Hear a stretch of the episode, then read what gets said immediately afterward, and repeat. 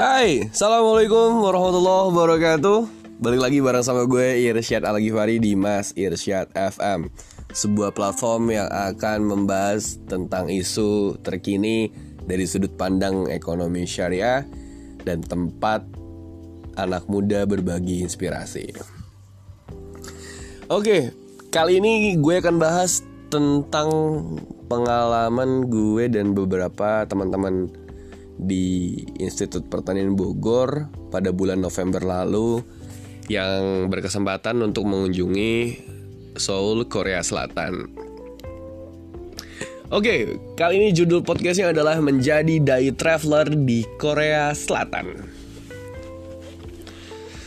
Oke, sejatinya setiap Muslim yang dilahirkan di muka bumi ini adalah seorang dai yang membawa misi siar agama Islam. Namun, sering kali dai hanya identik dengan istilah ustadz ataupun seorang kiai. Padahal, makna dai itu sendiri bukan hanya sekedar menyampaikan firman Allah Subhanahu wa taala ataupun hadis Rasulullah Shallallahu alaihi wasallam. Sedangkan dalam kamus besar bahasa Indonesia, dai adalah orang yang mengajak kepada orang lain baik secara langsung atau tidak langsung melalui tulisan, lisan atau perbuatan untuk mengamalkan ajaran-ajaran Islam. Menurut gue, konteks dai kekinian masa kini adalah seorang muslim influencer. Anak muda muslim tuh harus mampu menjadi influencer di mana pun ia berada, baik di dunia nyata maupun di sosial media. Setiap postingannya harus dapat menginspirasi ratusan bahkan ribuan anak muda lainnya. Hal inilah yang disebut sebagai generasi cerdas karena memampu karena mampu memanfaatkan sosial media bukan hanya sekedar curhat, mengeluh, pamer harta, pencitraan yang berlebihan, dan bahkan membuat hoax. Niscaya perubahan dapat dimulai dari jemari kita, dari jem, dari jari jemari kita, karena anak muda Muslim yang menjadi influencer dapat menjadi perantara orang lain dalam menjemput hidayahnya.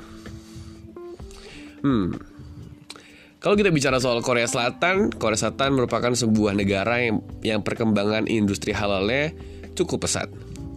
Korea Trade Investment Promotion Agency atau KOTRA telah mendata ada 114 restoran muslim di Korea Selatan. Jumlah ini dipastikan akan terus meningkat karena Korea Selatan terus menggali potensi industri produk bersertifikat halal. Kemudian, data Kementerian Pertanian Korea Selatan menyebutkan ekspor produksi halal pada 2010 sampai 2014 mengalami kenaikan pesat sekitar 69,3 persen dengan nilai lebih dari 11,9 triliun. Jumlah ini melampaui target pertumbuhan ekspor pertanian dan makanan yakni 51,5 persen. Padahal mayoritas penduduk Korea Selatan adalah beragama Buddha dan tidak bertuhan dan hanya 150 ribu orang yang beragama Islam. Hmm, tapi di balik perkembangan yang cukup pesat ini ternyata ada pengaruh pengaruh konflik antara China dan Korea Selatan yang terjadi karena pemerintah kota Seoul setuju untuk memasang pencegat rudal pertahanan terminal dataran tinggi milik Amerika Serikat di wilayahnya. Meskipun Seoul maupun Washington berpendapat bahwa sistem tersebut hanya memiliki kemampuan pertahanan, ternyata ini membuat Beijing atau China itu khawatir mengenai pengepungan Amerika Serikat dan kemampuan radar sistem tersebut yang sangat canggih. Padahal China adalah rekan dagang terbesar Korea Selatan. Gara-gara itu, China melakukan pemboikotan ekonomi terhadap Korea Selatan dan bahkan pemerintah China melarang warganya berwisata ke negara tersebut Dampaknya, jumlah wisatawan China merosot hingga 60% pada 9 bulan pertama dibandingkan tahun 2016. Hmm, ternyata gara-gara itu ekonomi Korea Selatan bisa cukup tergoncang. Iya, konflik itu gara-gara apa? Ya gara-gara seorang influencer yaitu Presiden Korea Selatan Park Geun-hye yang lebih memihak kepada Amerika dibandingkan dengan kepentingan China. Hmm, Di sinilah menjadi peluang kebangkitan Islam dari traveler effect dan ekonomi wisata serta peluang seorang muslim menjadi dai di negara tersebut. Tingkatan selanjutnya bukan hanya sekedar menjadi seorang traveler, tetapi anak muda Islam harus menjadi dai traveler. Dai traveler adalah seorang muslim yang melakukan perjalanan wisata untuk kegiatan rekreasi dan dakwah diplomasi melalui kunjungan wisata, publikasi halal review di sosial media, dan edukasi Islam dengan masyarakat yang ia temui. Jadi nanti ketika teman-teman semua S2-nya di luar negeri berkesempatan dapat beasiswa di sana, tidak hanya sekedar untuk kuliah teman-teman di sana, tapi menjadi seorang day traveler. Ikut kegiatan-kegiatan keislaman di masjid kota-kota besar tempat teman-teman hmm, menempuh studi S2 atau S3 dan teman-teman membawa menyampaikan nilai-nilai Islam secara substansi agar uh, masyarakat di luar sana itu terinspirasi dan mungkin dapat hidayah untuk masuk Islam. Hmm. Oke. Oke, dan waktu itu kegiatan yang gue lakuin adalah uh, Seven Sharia Economic Excursion Seoul, South Korea yang diselenggarakan oleh Himpunan Mahasiswa Ekonomi Syariah IPB dan Departemen Ilmu Ekonomi Syariah IPB. Jadi selama di sana gue dan teman-teman berkunjung ke KBRI Seoul, Seoul Global Center, Korean Muslim Federation, Ikatan Keluarga Muslim Indonesia di Korea, Indonesian Muslim Society in Korea, Myeongdong Street, Talent Cosmetic dan sebagainya. Pada akhirnya, adanya makanan halal dan haram itu diciptakan oleh Allah Subhanahu wa taala untuk menguji keimanan kita.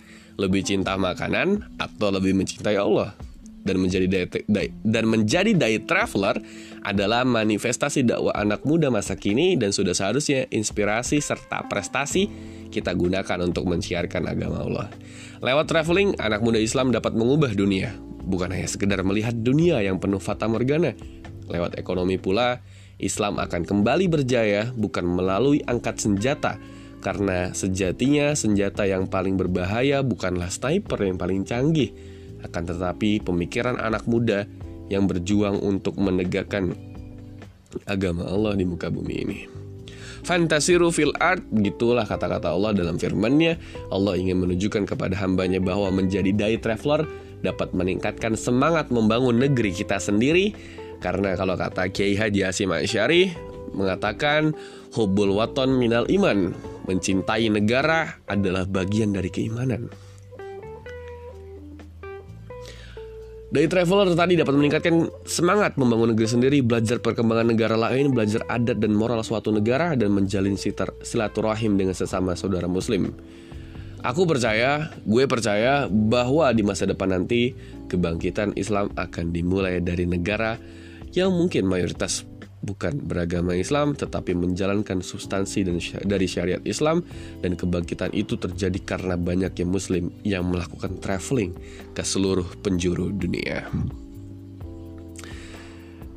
Oke okay guys, itu dulu tentang menjadi day traveler di Korea Selatan. Next podcastnya mungkin gue akan sharing pengalaman-pengalaman ketika traveling ke Korea Selatan, ke Jepang, ke Jerman, Vietnam, dan negara-negara lainnya.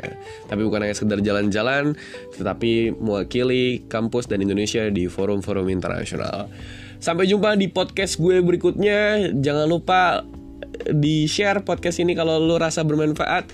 Dan sampai jumpa di next podcast berikutnya. Salam Mas Irsyad FM. Assalamualaikum warahmatullahi wabarakatuh.